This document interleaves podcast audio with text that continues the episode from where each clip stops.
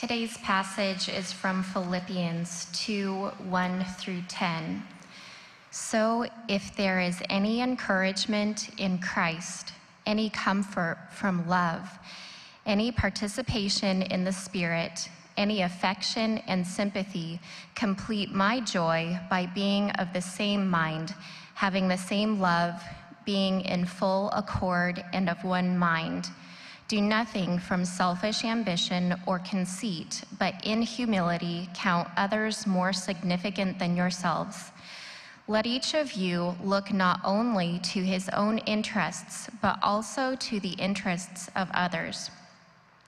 Have this mind among yourselves, which is yours in Christ Jesus, who, though he was in the form of God, did not count equality with God a thing to be grasped, but emptied himself by taking the form of a ser- servant, being born in the likeness of men, and being found in human form.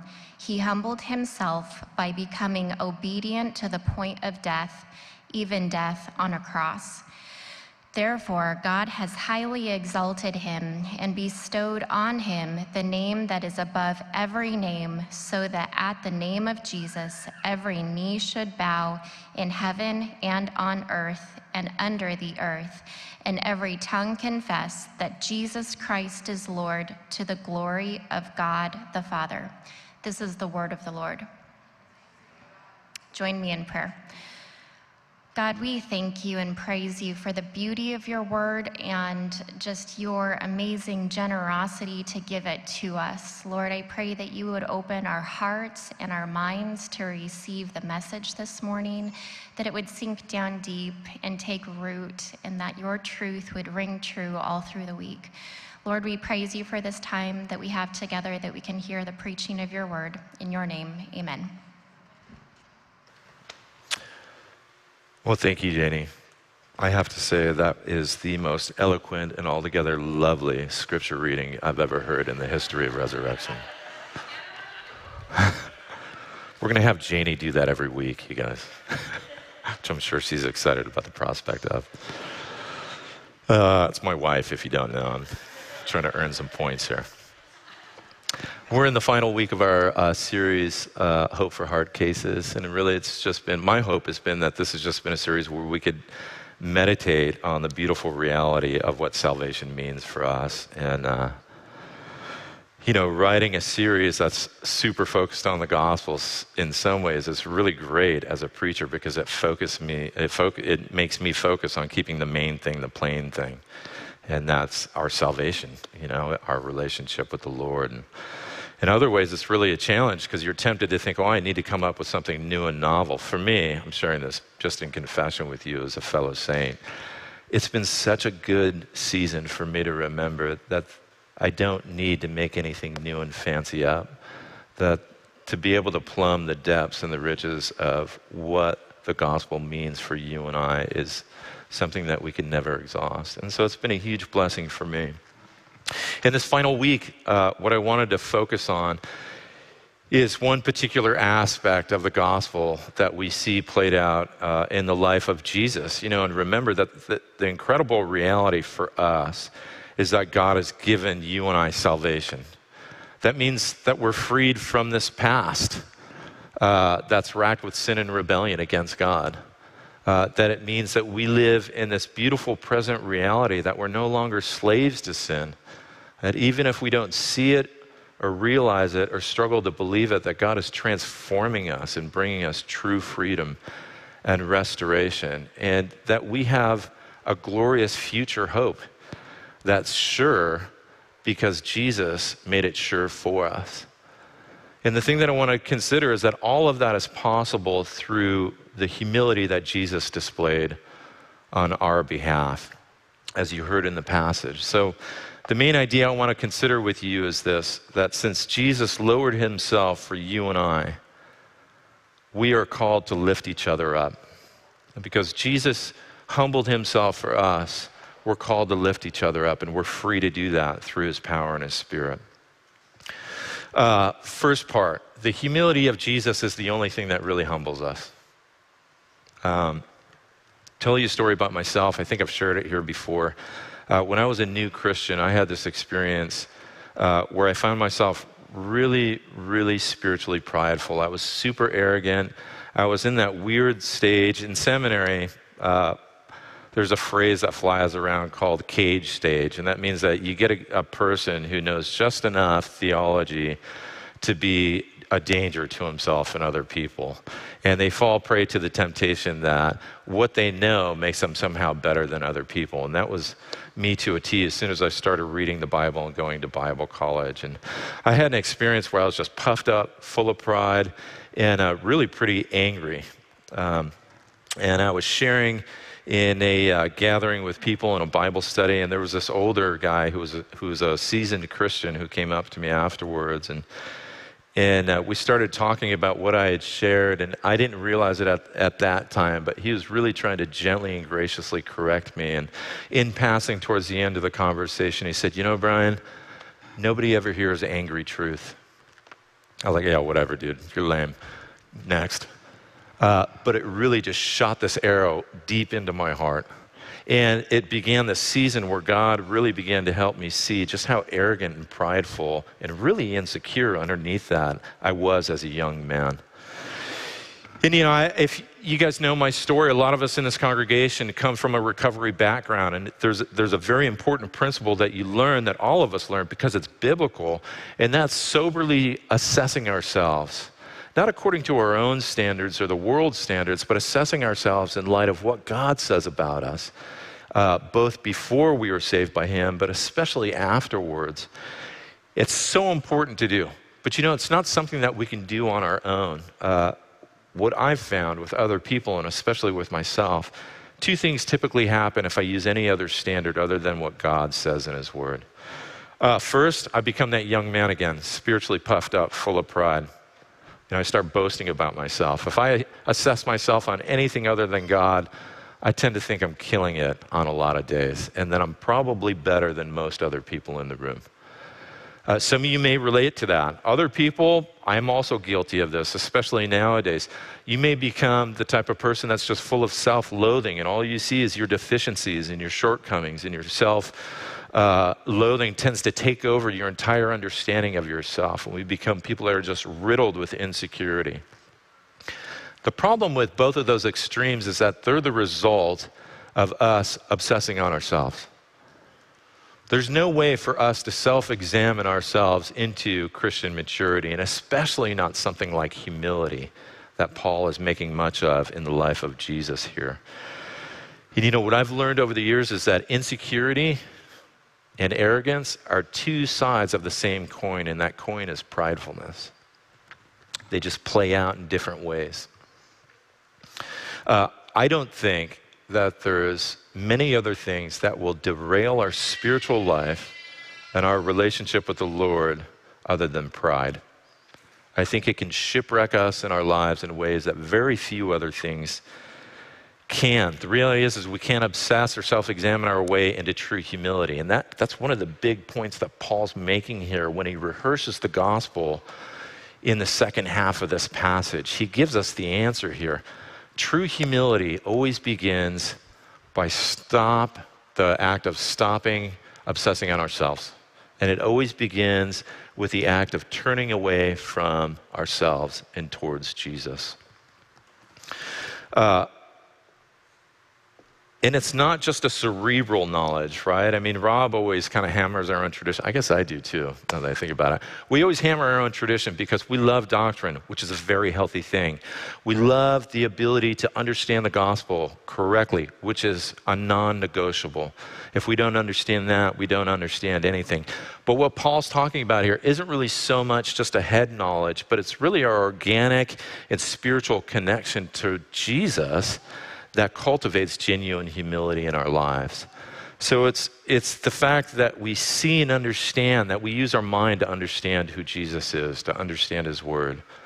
It's that we allow the Spirit to cultivate a new heart in us, a heart that actually has reverence for and affection for God. It's an organic and holistic worship of Jesus. It's only through doing that, by meditating on, by thinking about, by focusing on Jesus as opposed to ourselves, that we begin to be able to cultivate genuine humility in our lives. You know, in the second part of this passage, in verses 6 through 11, many scholars call this a hymn to Christ. It's this beautiful spiritual song that Paul pens that focuses on who Jesus is and what he's done on our behalf. And a lot of times, scholars go back and forth on some of what these verses mean. In particular, one of the ones that I think most people get thrown off by is in verses 6 and 7. In verse 6, uh, Paul writes that Jesus did not count equality with God a thing to be grasped, but emptied himself, taking on the form of a servant. And sometimes scholars will say that somehow, in some way, that we don't fully understand, Jesus set aside his divine attributes or his divine qualities so that he could truly be a human being and fully be a man and to serve us. And you know, that's not what Paul is saying at all here. There's no point. This is a, a very important part of how we understand Jesus. There is no point in Jesus' life where he wasn't fully God and didn't possess every attribute that God possesses. And there's also no point in Jesus' life where he wasn't fully and truly man and didn't live a life as you and I do as human beings. Uh, one of my devotional translations is the New Living Translation. And if you don't read it, let me encourage you to read it. There's times when it offers really helpful insights into passages. And actually, in verse 7, I really like the way that it translates this verse. The NLT says that Jesus gave up his divine privileges, not that he forfeited or went without his divine attributes. Now, when we think about it in that light, that God had all these privileges that only God possesses, but he decided to give them up for the purpose of his mission, it helps us understand what Paul is saying here. Uh, one of my favorite scholars puts it this way. Speaking about Jesus, he says his divine nature was cloaked in the form of a servant. In his human form, he truly and genuinely became one of us. So Jesus was the same in essence as he was before he took on human flesh. Uh, he was no less glorious, no less powerful, no less majestic, had no less authority than he did before he took on human flesh. But what he did do is he gave up the privileges that come along with that for the purpose of carrying out God's will. And you know, uh, this word in Greek that we translate as servant, that's a bit soft it actually means it's the same word that we use when we talk about slaves.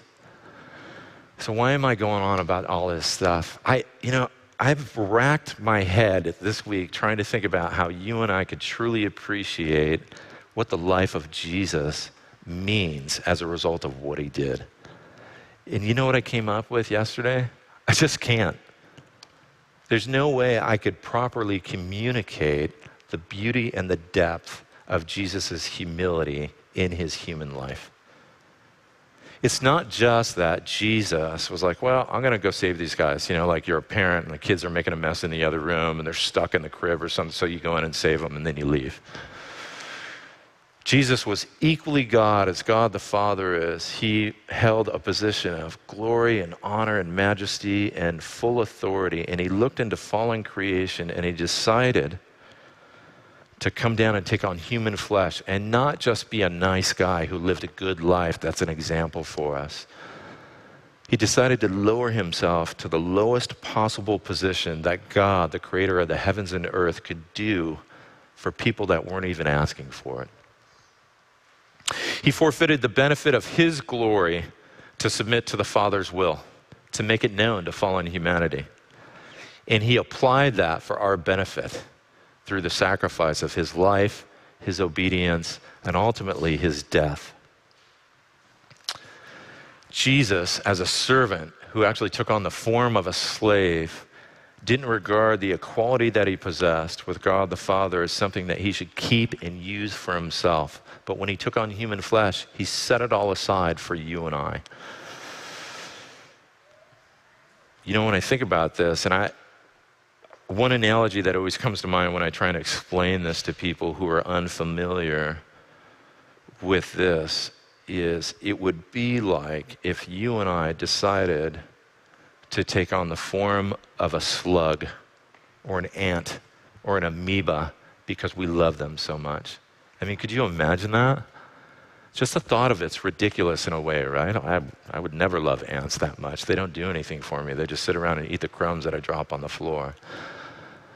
And God doesn't view us like any of those things. God doesn't think you're a slug, even though sometimes you might tell yourself that. He doesn't think you're an ant. He doesn't think you're an amoeba.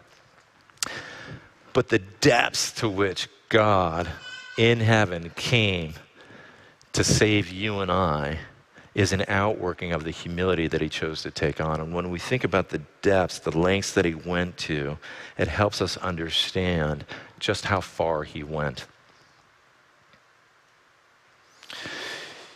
Two parts of this hymn that Paul pens. Uh, scholars will sometimes call it the humiliation of Christ and the exaltation. And basically, all that means is that here in this passage, we have Paul helping us understand the very depths of what Jesus went to and the very heights of where he actually deserves to be.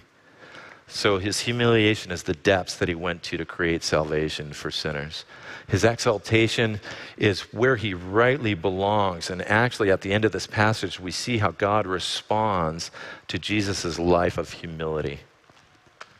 In the exaltation, what we see is God's response to the life of Jesus, a man who decided that he would live like you and I do that he would undergo the temptation of sin that you and I do, and yet resist it in all the ways that we don't. He would experience all the mundane and excruciatingly painful aspects of living in a fallen world and fallen bodies like you and I do. And then he would go on to experience all the excruciating ways that sin's consequences will bring to a human being in ways that we never could. When you think about the exaltation, if there's any one thing, if you're unfamiliar with this, if there's one thing that I, I would love to plant in the back of your mind, it's this. When you think about the crucifixion and the death and the resurrection of Jesus, what I want you to think is that the exaltation, the raising of Jesus, and Him being brought into heaven is God's response to the question of what is the value in humility, in submission, and service. That's God's response. You see, where the world looks at the death of Jesus, his crucifixion, and sees a senseless murder of somebody who was supposedly good, God sees the completion of his will that he sent his son to complete. When he looks at the suffering of his son, the world sees something that is unjust and unthinkable. God sees justice being carried out. When you look at the resurrection, the world sees a miracle that's unbelievable and should be discarded because it's ridiculous. God affirms that everything that Jesus was in his humble state and everything that he did was enough. It was enough to save you and I. And not only just save us, but put us in positions of prominence and honor and blessing in God's economy. The bottom line is this nothing humbles us like the love of Jesus. And the way that we see the lo- love of Jesus played out is in the humble life of Him as a man that came to save you and I. The second aspect that I want to consider is this that when we meditate on and learn to trust in the humility of Jesus, the life that he lived on our behalf, it turns us into people that are God centered and others centered. Turns us into people that are focused on God and centered on others.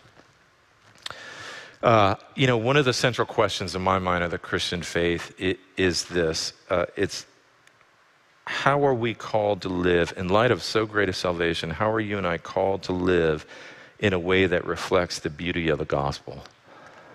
Maybe, maybe you never ask yourself that question, but think about that. If you look at your life on any given day, do you think, like, this is a life that reflects the beauty of Jesus? right? It, it might reflect a lot of things, but a lot of the days we look at and we're like, this is not a life that displays the beauty of the gospel. This looks more like a, a train wreck. Paul gives us an answer to that. There's three characteristics that he mentions in the opening verses here that God cultivates in you and I as a response to Jesus' humility on our behalf. He mentions humility, he mentions unity, and he mentions service. Uh, first, humility. In verse 3, he says, Do nothing from selfish ambition or conceit, but in humility count others more significant than yourselves. You know, one of the most helpful definitions of humility that I've ever heard and that I live by is that genuine humility is not thinking less of ourselves, rather, it's thinking of ourselves less often. Right? When people say, you know, you should just think of yourself less, you think you're right, I'm a dirtbag. Reformed people are, we're great at this, you know. Uh, we often are like, yes, there's nothing good in me. I'm a sinner. All my good works are rags. I can't do anything good. Oh my gosh. We just dwell in that gutter of our own self condemnation. Uh, that's not what genuine humility is.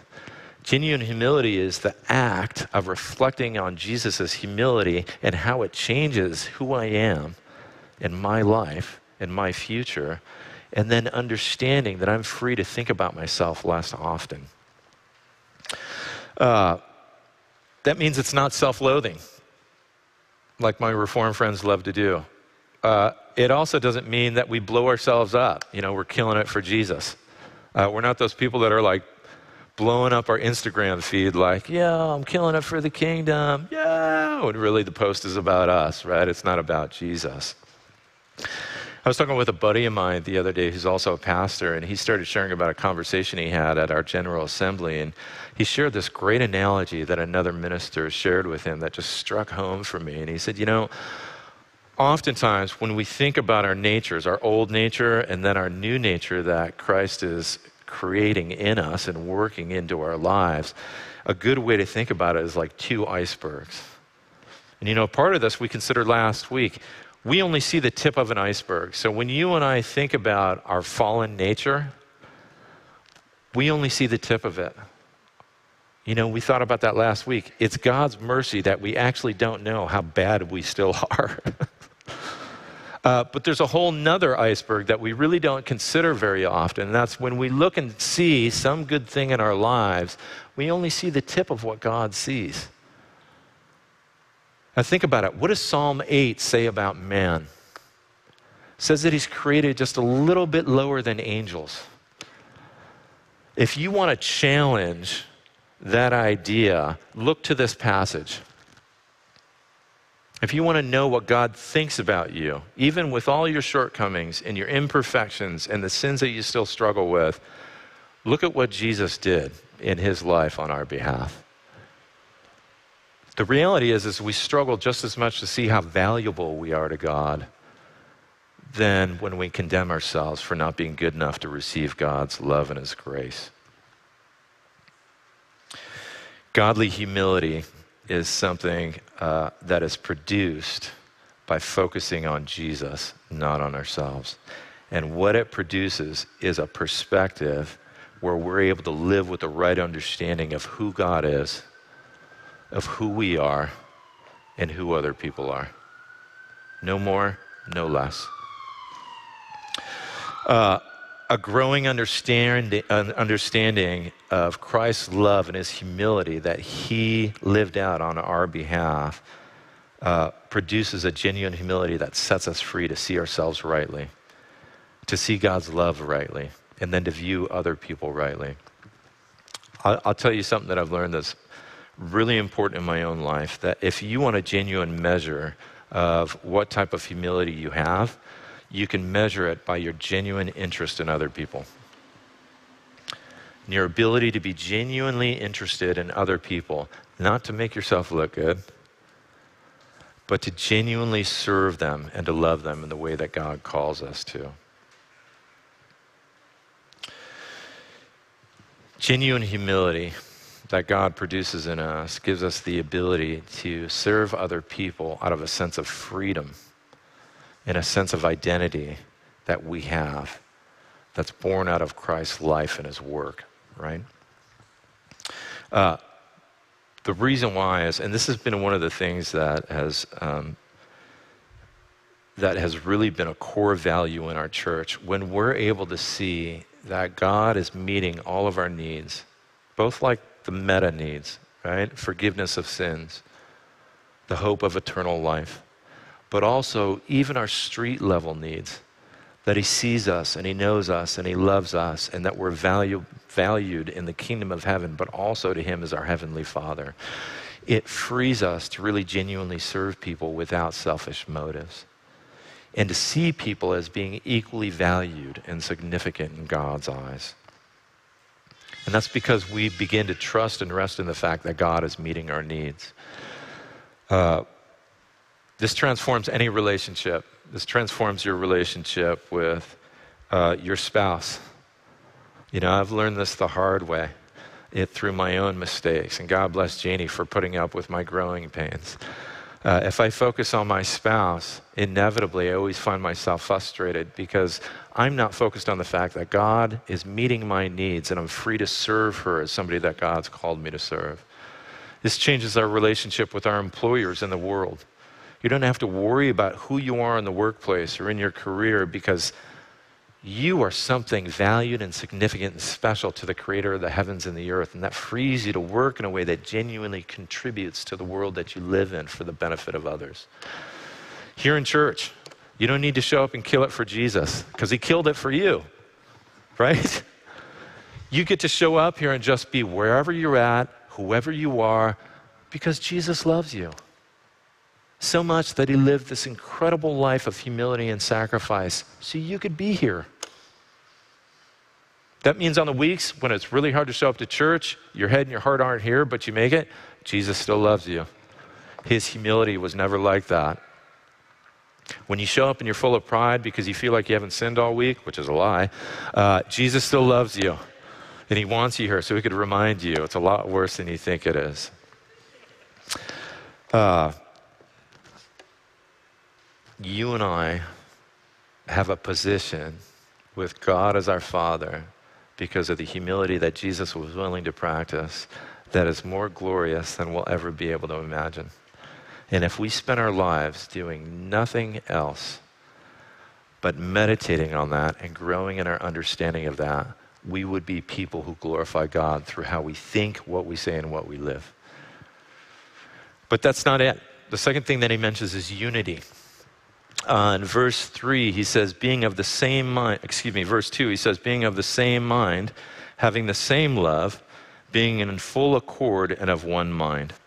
And you know, when he speaks about being of the same mind, having one mind, he's talking about the mind of Christ. He's talking about seeing ourselves and one another the way that Jesus does, as we've already been considering. And when he talks about having the same love, it's not this love that I just produce in myself because I'm such a great and loving and caring guy. You know, G- Janie will always tease me and she'll say, You're like a friendly puppy. You know, you could put me anywhere and I just start talking to people because I'm a genuine people person. I love being around people.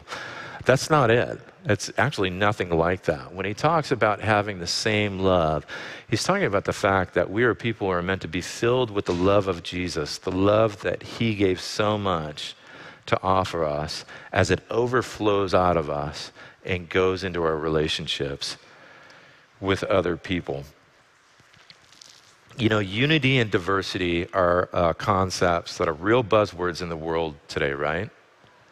Um, and you know, something that I think about a lot is the fact that what the world says about diversity is not what God says about unity and diversity. And let me be clear, you know, in the culture that we live in, in the time in human history that we live in, focusing on genuine diversity the acceptance of diversity to bring unity and humanity is a really good thing. And it's very much needed, especially in American culture in the 21st century. The tragic flaw with the world's view and the culture's view of things like unity and diversity is simply this that it's not based in God's design for humanity. Ultimately, it's based in some other standard when the culture that we live in talks about diversity, inevitably what you'll find is that it's diversity according to somebody's standard. That you can be diverse. We celebrate diversity as, long as it's according to what our standards of diversity are. inevitably, what it actually is, is an alternative meta- method of achieving uniformity. A great example of this is cancel culture. If you're unfamiliar with cancel culture, it's basically the social paradigm where if you do something that people don't like, they feel justified in canceling you, in ruining your life in some way, shape, or form. When the world speaks about diversity, what it really means is that unity needs to be achieved by uniformity. And if you can't conform to that, then you need to be cut out and you're canceled. That's not what Paul's talking about when he talks about unity. Uh, you may or may not know this, and if you don't know this, that's actually a poor reflection of us as your pastors. It's actually not on you. But the vision of this church is that we believe that we're called to be a people who live in unity and diversity under the lordship of Christ. What that means is that we recognize that God has created every one of us, every one of you. We recognize and affirm that God's created every one of you uniquely in, in different ways. That means when God drew you to Himself, He created you in a special way with your own instincts, with your own passions, with your own perspectives with your own strengths, even your own weaknesses, in a way that fits perfectly into the body of Christ, and that it brings Him glory when we do that in unity with other people. Uh, it's kind of like the idea of, of a symphony. If you think about a symphony, and I'm not a musician, so if I'm wrong, correct me afterwards. It's kind of like the idea of a symphony. They're all instruments, they're all the same kind of thing, but they all make different noises. But when you bring them together and they work in harmony, all these different noises create this beautiful symphony of sound. And that's a biblical idea of what actual unity and diversity in the body of Christ is designed to look like. That all these things are different, equally valued, no less than, no more than, but they all complement each other with their differences. The key is that they're all unified in the same thing. That's their identity in Jesus and the love that they possess that's given to them by God. Uh, when I think about this, I think that's a very easy thing to say, and it's very difficult for us to live out, right? And it's okay to be honest about that. Part of us growing in Christian maturity and growing spiritually and emotionally as people that are being redeemed is to acknowledge that it's difficult for us to accept our differences with one another. I remember there was one time I was, um, I was in a Bible study. I walked out with my buddy, and I just started tearing this Bible teacher up.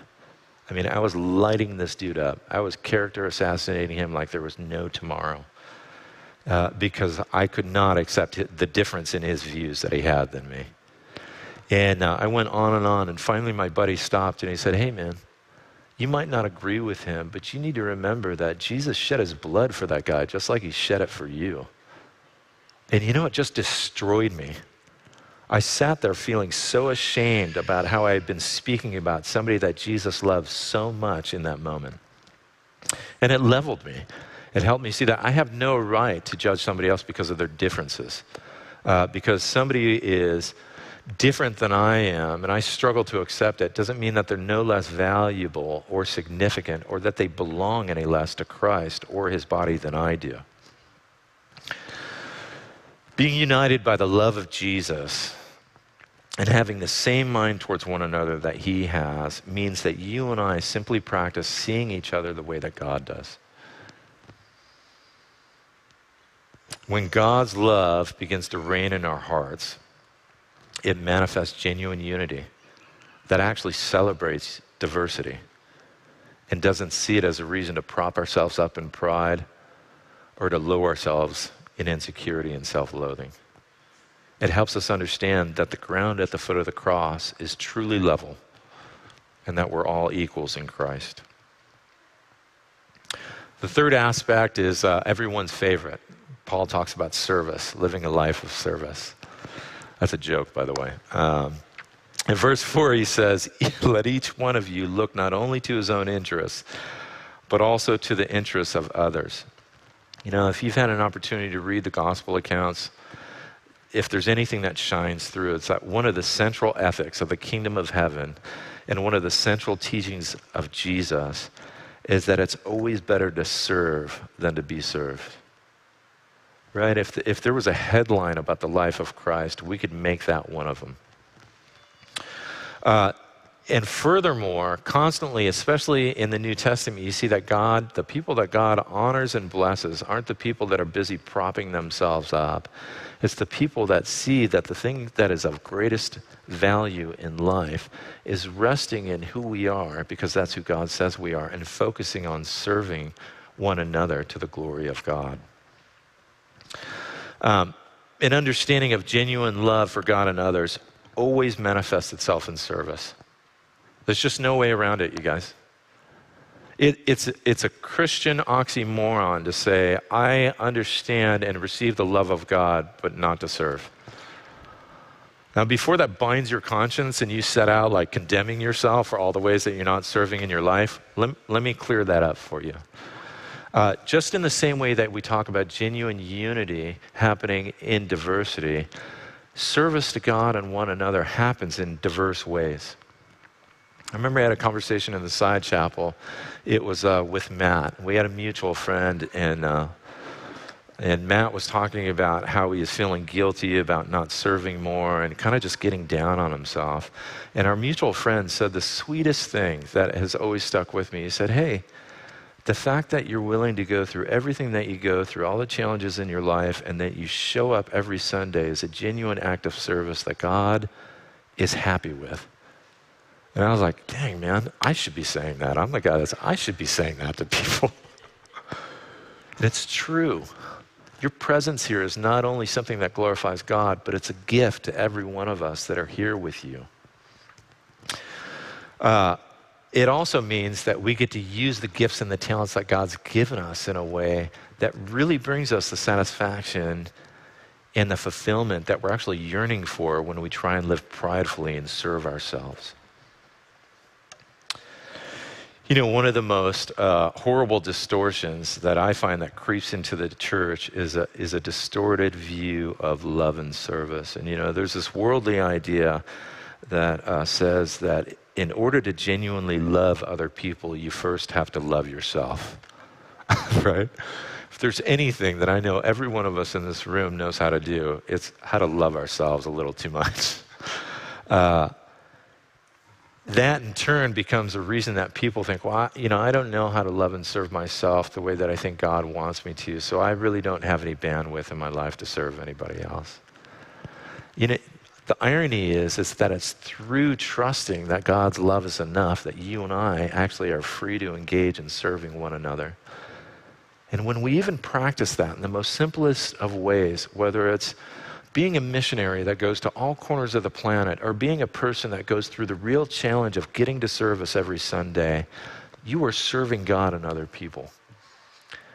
And God cultivates a sense of fulfillment and satisfaction in a way that nothing in this world can give us.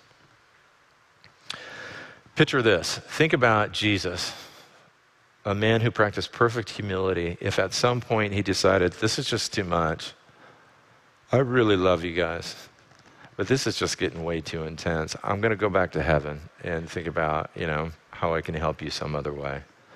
It's a ridiculous notion, right? And look, I'm not saying that we know how to love each other and serve each other like Jesus does, because we don't. But the fact is, is that we're called to mirror and to image Jesus in how we use our gifts and our talents to serve one another and to love each other well. As I said earlier, when I was considering the, the humiliation and the exaltation of Jesus, Jesus truly had every right to exercise his authority. He had every heavenly privilege that only God possesses. And he would be justified in exercising them in his life, and he chose not to. Instead, he chose to serve you and I. you and I are called to consider in what ways that we cling to these misguided notions, whether it's our insecurities or uh, our pride, and to think about those things and to consider how they limit our ability to be present and to serve God and serve one another. Maybe you're like me. The first thing you think is, I'm not good enough. I don't know how to do this. People are going to reject me. It's full of self loathing and insecurity. Maybe you look at your life and you think, I got too much going on. I don't have time to serve God and serve other people. And so you just conclude, look, I'm doing enough. When really, God's giving you an opportunity to stretch yourself out to serve Him. Maybe you think that you're too good to be serving. You know, a lot of us fall for that trap. Maybe you think you're too good to hand out worship guides in the lobby. I did that for years. Uh, I was totally guilty of that. Maybe God's trying to level your pride and say that you are actually the exact person that He wants to be the face of the church to greet somebody with graciousness, friendship, and fellowship when they come into a church. We all have all these things that we think are good reasons we shouldn't serve God and serve others. The reality is, is that we've been served in ways that we could never repay. And so when we think about the love of Christ in our lives, we don't think about it on a give and take basis we think about it in the way that we thought about our gospel passage. If you are somebody who possesses every good thing that God could give a sinner, and you do, and that God has promised that He will never take those things back for us, that they're truly ours for all of eternity, and He has. What act of service could we do that would be unreasonable? What could we do that would be too much? There's nothing. You see, genuine service isn't something we do to prove that we're good enough or to show that we're better than. It's simply an expression of the gratitude for the growing awareness of what we have, what's been given to us, what we will always possess. And that's the result of the humility of Christ in his life, in his death, and his resurrection. You guys, we have the greatest privilege in the world. You know, when we think about these things and I think about me and how I fall short, it can be super overwhelming to think that I'm called to live a life where I'm unified with people that I struggle with, that I'm called to practice humility when I'm really not all that humble of a person, but I'm called to live a life of service. And it seems to stress me out because I forget that this is something that God has promised He will give me the power to do give me the ability to do, and then He will reward me for doing it. Early on, I had an older brother in the faith share with me. He said, Man, total street dude, you know, not a scholar, but his theology was spot on, boy. And he said, You know, man, I just think Christianity is the best deal in town. I just can't imagine any other religion that says God acknowledges that you can't do something, and then He does it for you. And then He gives you the ability that you don't have to do what He calls you to do. And then he turns around and blesses you for doing what he gave you the ability to do in the first place. If that's not a good deal, I don't know what is. So, for you and I, the question remains how do we live lives that glorify a Savior that humbled himself so much for us? Just in summary, we learn to practice humility in our lives in small and big ways. That means that we share with people that it's only the love of God and His humility that makes us humble. We live lives of service. We help other people see that we serve not because we're all that great at the end of the day, but because we belong to a God who served us first. And we live lives of unity. What we do when we do that is that we give people a glimpse of what the kingdom of heaven is actually like. We offer people a true picture of redeemed humanity, a humanity that's unified and diverse and resembles the image of the God who made us. Amen? Let's pray and thank God for this. Father, we thank you that uh, we thank you that you are a God who is so unlike us in every one of the ways that we've considered. We pray that you are a God who shows us what genuine humility is in the life of your Son. We thank you that you are a God who sees us for what we are and neither disregards us nor props us us based on our own failing human efforts and fallen nature, but you see us as perfectly loved and valued and significant in your Son. We thank you that you're a God who calls us to this wonderful life, Lord, with all of its challenges, all of its trials, that through that you remind us that it's through the suffering of your Son and his victory that we are called to live lives that are filled with expressions of gratitude and that they look like a unity of spirit and mind with one another, and that they look like a life of service, seeking the welfare of each other for their good and your glory, and that they look like lives of humility where we point people towards Jesus instead of ourselves. It's your son's name that we pray all these things. Amen.